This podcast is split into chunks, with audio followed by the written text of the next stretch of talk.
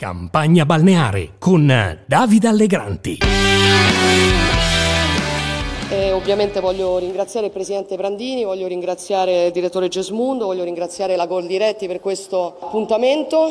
Voi sapete che insomma, in questi giorni ho, ce- ho, scelto di limitare le uscite pubbliche per dedicarmi anima e corpo ad affrontare i dossier che sono ovviamente più urgenti che la politica dovrà affrontare nelle prossime settimane, nei prossimi mesi, perché se noi saremo chiamati, come vedremo, se, saremo se dovessimo essere chiamati a governare questa nazione, vorrei fosse chiaro da subito che abbiamo in mente di dare risposte efficaci e immediate ai principali problemi della nazione. Benvenuti, benvenuti, ultimi giorni di campagna balneare, poi dal 17 ottobre arriva il nuovo podcast Pecore elettriche. C'è molta delusione in giro, Giorgia Meloni non ha ancora teso il braccio destro, i treni continuano ad accumulare ritardi e che ritardi e la futura Presidente del Consiglio sembra intenzionata a tenere Matteo Salvini a bada, negandogli il ruolo di Ministro dell'Interno che lui tanto vorrebbe. Insomma, siamo in zona Nanni Moretti. Beh, Spinaceto pensavo peggio, non è per niente male. Ma infatti, lo sai che ci stavo pensando, ciao!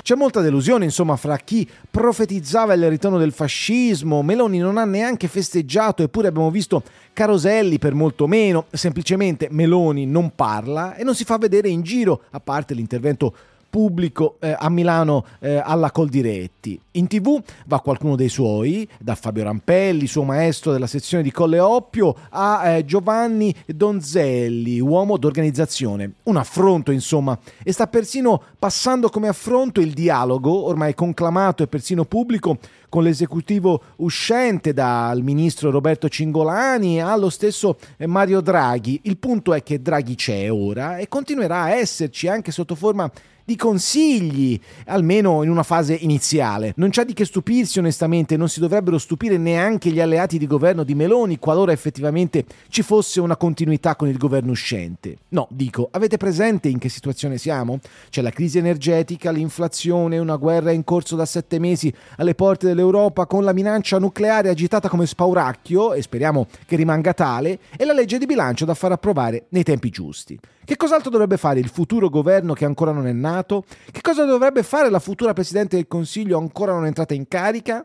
C'è poi il dibattito sui tecnici dentro l'esecutivo, un grande classico. I giornali sono pieni di Borsini e Totonomi. Un consiglio a chi mi ascolta: non date niente per scontato, aspettate ancora qualche giorno. Non starò qui a ripetere chi potrebbe andare dove, perché mi pare poco interessante al momento. È più interessante la questione di fondo. Un tecnico può fare politica? Un tecnico che fa politica è un politico? Servono i tecnici, cioè gli esperti?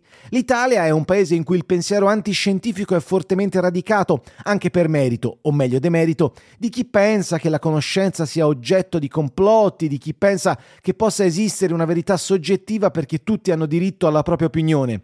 Non parliamo poi di quelle forze politiche come il Movimento 5 Stelle che hanno combattuto per anni per spiegarci che uno vale uno dappertutto uno non vale uno da nessuna parte, neanche in politica. Il professionismo in politica è una ricchezza, non servono improvvisatori, neanche improvvisatori di professione.